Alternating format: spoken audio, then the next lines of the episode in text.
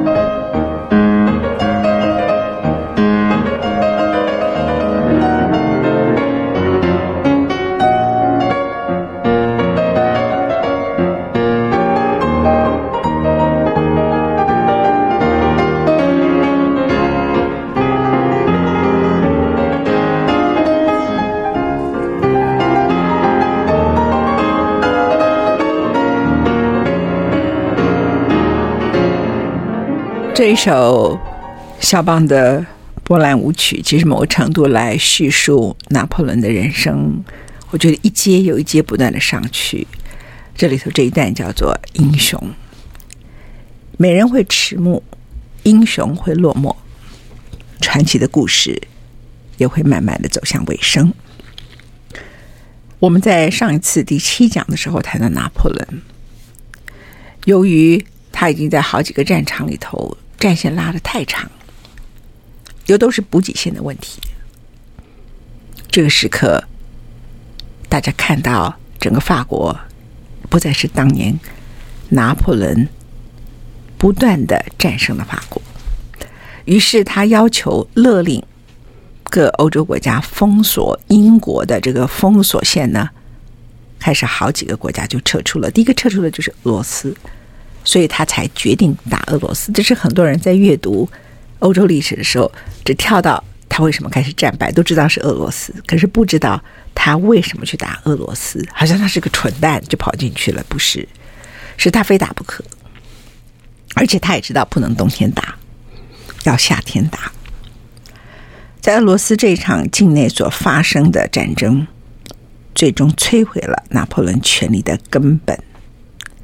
他的军队呢，总共募集的是五十万大军去打俄罗斯，最后不到一万个人保住性命。你可以知道这场战争对他的摧毁。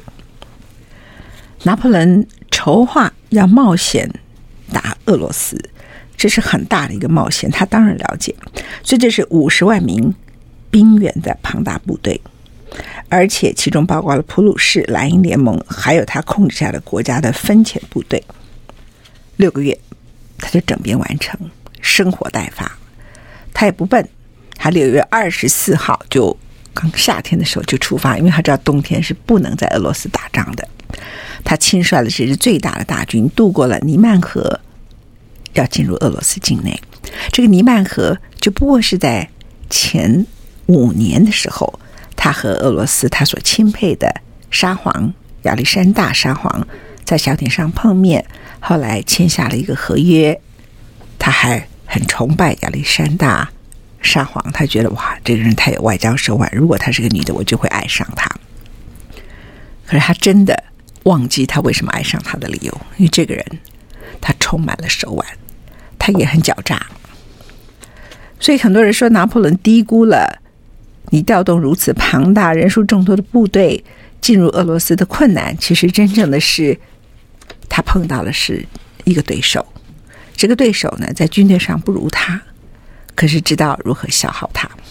在过程中呢，他先碰到了哈萨克人啊，这些人都是游击队，老是不断的攻击法军，这还不是重点。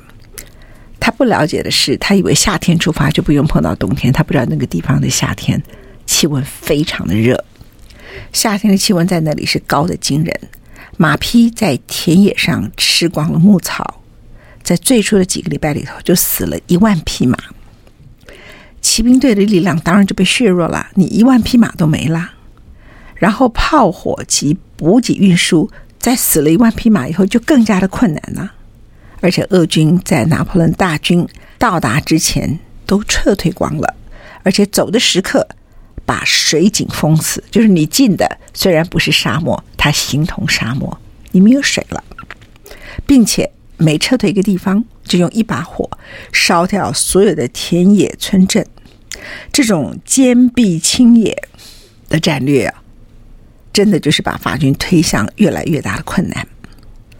所以，如果是正常的战争，他早点跟俄军相遇，他不会五十万大军只剩一万个人，而是他碰到的是真的是一个对手亚历山大。然后沙皇呢，研究过去整体拿破仑的战争里头，什么战争他没有赢，什么战争他其实只是略占上风。其中对他最有启示的是西班牙的战役，他从西班牙战役里头学到了精华的一课：不要正式的交锋。我就是用时间战拖延你，于是就越来越多奄奄一息的士兵、死掉的马的尸体、废弃的马车。当法军越深入俄罗斯境内，水井也没有，他撤退的村镇的用火烧光的时候，两个月过去了，居然没有正式的战斗发生。然后你的补给线越来越困难，你的军队越来越疲惫。到了九月七号，这个时候已经深入俄境四百里了。法军死的死，有些人受不了就开小差跑了，有的生病，还有一些经常不断出现的哈萨克人。整个部队五十万人里头，只剩下二十五万人左右。雪上加霜的是，拿破仑自己也生病了，膀胱炎。两个多月时间，一点一滴挨过去。他对战斗的意志也越来越弱，他病得很重，就放手让他手下的将军们指挥作战。到了后来，剩下到多少人？这五十万大兵啊，剩到只剩三到四万个人了。俄军还没有出现，然后他就从后面补给，要求其他的部队再加入，凑足了十万人。九月十四号。他们以为胜利了，进入了莫斯科。十万大军进入莫斯科，这是历代沙皇的古都城门。拿破仑以为他将以征服者的姿态接受这个城市，然后再可以用莫斯科作为挟持，迫使亚历山大进行谈判。结果是什么？他进到莫斯科，看到了克里姆林宫金色的塔尖圆顶。这个城市最美的堡垒，可是整个城市都是一座鬼城，人都走光了，看不到任何一个俄罗斯人。法国的部队穿过非常荒凉的街道，进到空置的房屋里面，他们想这在搞什么？有点奇幻诡异，才刚刚安顿下来。突然，在靠近城墙边的房子开始，神秘的大火开始四处蔓延。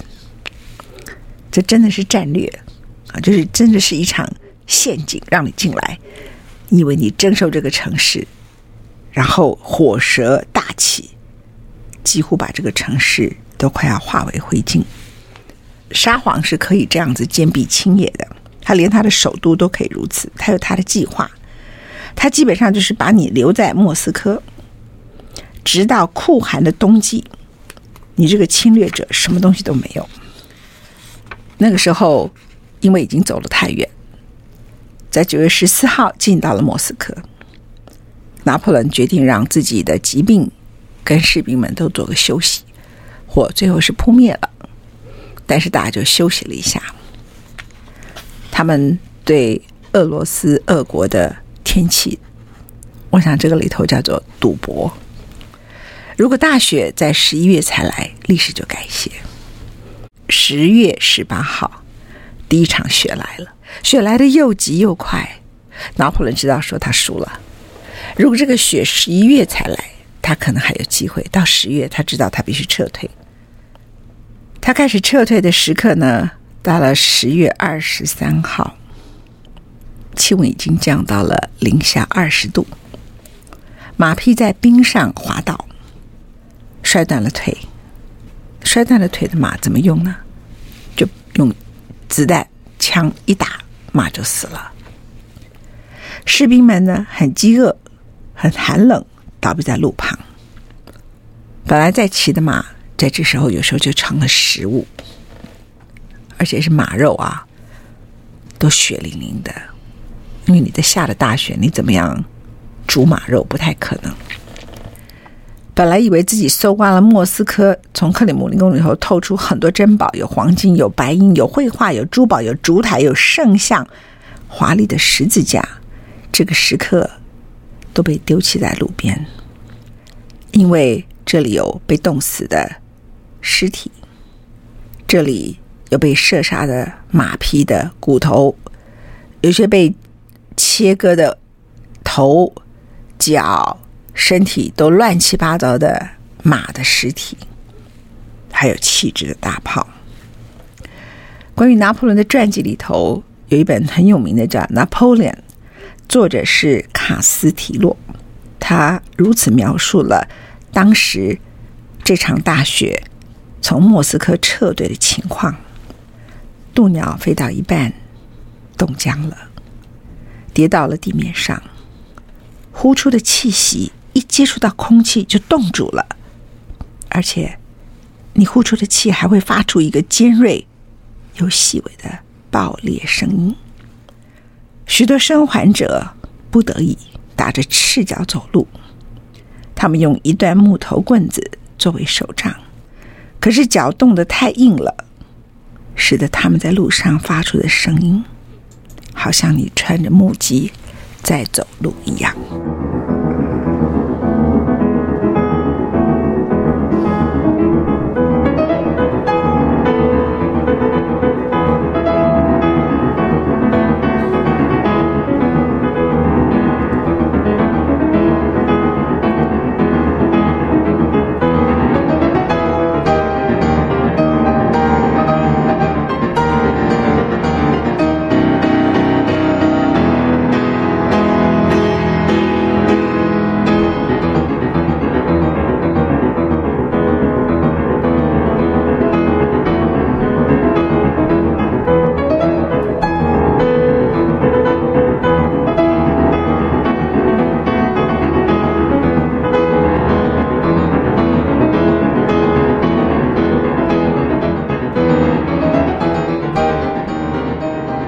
这真的是很惨，然后才不过再三天，我们刚刚讲的马匹要被射杀，气温降到零下二十度是十月二十三号，到了十月二十六号，原来调足的十万大军一直撤退，一直死人，一直死人，只剩下两万六千个人，他死的速度实在是太快太快，从九月到十月底，然后撤退的时刻呢？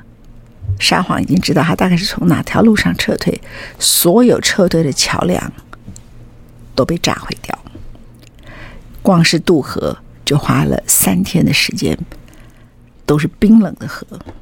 然后这个时刻，俄罗斯军队哈萨克人才开始从后面追击，法军被杀、被淹死、被抛在后面的，等于是被屠杀的命运。当时杀掉了数千人。那个时候，俄军被指示特别留神要捉拿一个身材矮小的法国军官，就是拿破仑。拿破仑知道这个情况，他说：“我绝对不会被俘虏。”他也是个汉子，也不会觉得我是个皇帝。他御驾亲征之外，他在他的颈部上面带着一个装有一片剧毒毒药的小荷包，就是一个小荷包啊，就是一个小袋子里头是剧毒的。这个事情很快的就传回到了巴黎。法国人曾经以他征战欧洲为荣，如今这个悲惨的结局已经传到了法国跟欧洲各个地方。拿破仑的敌人欢欣鼓舞，法国呢，在巴黎上很多民众很沮丧。可是更重要的是一些反对拿破仑的人，像一个马雷将军，就干脆在巴黎宣布说拿破仑已经死了。他阵亡了，他准备接管政府。这时候拿破仑本来拿着剧毒准备要死了，一听到巴黎发生了这件事情，他又重演了当年埃及这一套事情，他就丢下了那些将近可能被杀只剩一万左右的人的这些士兵们，他丢了他们，自己急忙赶回了巴黎，兵马上又带几个人这样赶回了巴黎。算起来，他花了十六年的时间征服全欧洲，爬到了权力的顶峰。然后，因为为了要封锁英国，做不到，他征服俄罗斯才不过六个月的时间，他走下了最终被迫交出权力的一个处境。我刚才一开始告诉各位，在俄罗斯境内所发生这个事情，摧毁了拿破仑权力的根本泉源。你带着五十万大军，这里头有很多是法国人的子弟，其他后来不断支援是其他地区的一些部队。五十万大兵都是法国人的子弟，你想有多少人恨他？最终不到一万个人保住性命，他自己跑回来了巴黎。然后在这个时刻，他轻描淡写的对法国人说：“我的军队蒙受了一些损失。”这也是他在埃及干的事情。可是，在埃及呢，人们那么远，根本搞不清楚，而且他当时也没带五十万大军。这件事情是大家都知道的状况。整个法国对他的反对，从那个时刻开始。拿破仑自己写下了一段话。我的好运正逐渐消失，我也感觉到全是自我的掌握中已经慢慢流走了，而我却无能为力，也无法阻止。他那个时候本来希望他的岳父帮他忙，我告诉各位的是，不止他岳父没有帮他的忙，他的妻子还抛弃了他，就跑回了奥地利。而且奥地利正式的在那个时刻，隔一年，他才要从莫斯科回来，差点失去他的皇帝的位子，立刻就向他宣战。拿破仑那个时候通宵达旦的工作，他还是不认输哎，他又召集了另外一支二十万人的大军，准备再出发打仗。他说：“我们要去对抗俄罗斯，我们要去对抗普鲁士。”我们要赢得令人瞩目的胜利，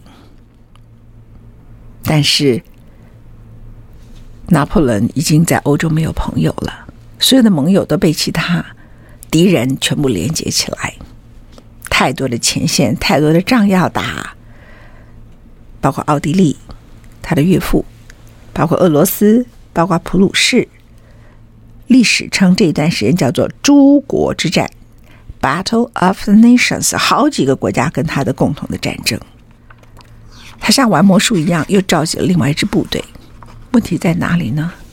部队死了五十万人，只剩下一万人，然后回来再二十万人，又只剩一点点人。他后来每次召集的士兵呢，就越来越年轻，到后来根本就是变成是孩子们一样。于是，一八一四年，他发动了一场令人触目的战役。当拿破仑在巴黎东方指挥军事行动，一八一四年三月三十号的时候，他准备开始发动一场战争，再去打普鲁士，再去打俄罗斯。可是神不知鬼不觉，在巴黎城内有一个路易十八回来了。路易十八就是被。砍头的路易十六，当时的弟弟，他在一七九三年法国大革命之后四年被处决。路易十八回来了，在那个时刻，他的军队还没有出发，他的少年兵还没有赢得任何胜利，他已经失去他所有的权利，因为巴黎人抵抗厌战，对于他那些。永无休止的战争，感觉很厌倦。对于这个皇帝，也不再相信。在国外，奥地利、俄罗斯、普鲁士和英国要让拿破仑下海的默契中团结起来。他的聪明，他的才智、他的精力，都到了最后的阶段，无以为继。于是，大革命之前，波旁王朝复辟，路易十八上台，他被迫让位。他不是一个会承认失败的人，他怎么可能被迫让位呢？他拿出了当时在俄罗斯，他藏在颈部的剧毒，准备服毒自杀。结果这个毒药呢，因为时间的关系，失去了它的功效。拿破仑让出了地位，他的皇帝的位置让出了，他准备自杀，结果没有自杀成功。他被送往了阿尔巴岛，那个流放之地。当他穿越法国前往阿尔巴岛的途中，他遭遇到那些他称之为工具的人民对他前所未有的辱骂，充满了敌意。群众唾弃他，高声骂他暴君、屠夫、刽子手。这些人过去是最支持他的人。事实上，在他实施暴政的时候，这些人也投票支持他。所以我们说，民意如流水。阿尔巴岛在哪里呢？它在意大利的海岸之外，离他的家乡科西岛其实只有数里之远。当时他自杀未遂，所以最后他和联军谈妥的退位协议条件里头，阿尔巴岛呢，他不是被在那里当监狱关起来，是归他所管，所以他还可以拥有一个数百个人所组成的小型卫队，而且他可以保住。很多头衔，这个地方是八十六平方里的岛屿，他成了阿尔巴岛的皇帝。你会觉得这个人有点神经，这样那很特别。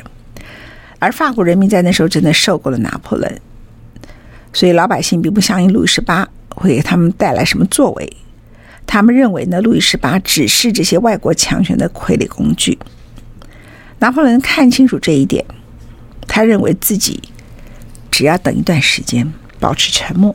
抓住这个不满，可以再度的征服法国。你就看这个人，服毒自杀了，不成，达成协议，协议去统治一个八十六平方里的岛屿。那你说那些奥地利那些皇帝看了就觉得搞笑嘛，就给你了。但是他同一个时间在失败时候就很冷静的看法国，你们让波旁王朝复辟，然后都是靠这些外国势力，他知道法国人。在他们的心底当中，拿破仑就算是一个战败的英雄，总好过一个外国所扶持的傀儡。他在阿尔巴岛等待机会。他被流放的时候，我刚才提到他被骂暴君、屠夫、刽子手。他最后是易容，就是改变他的容貌，在一八一二年的时候被丢到这里来。他等了三年，三年之后，他从阿尔巴岛逃了出来。下一次告诉大家最后的拿破仑。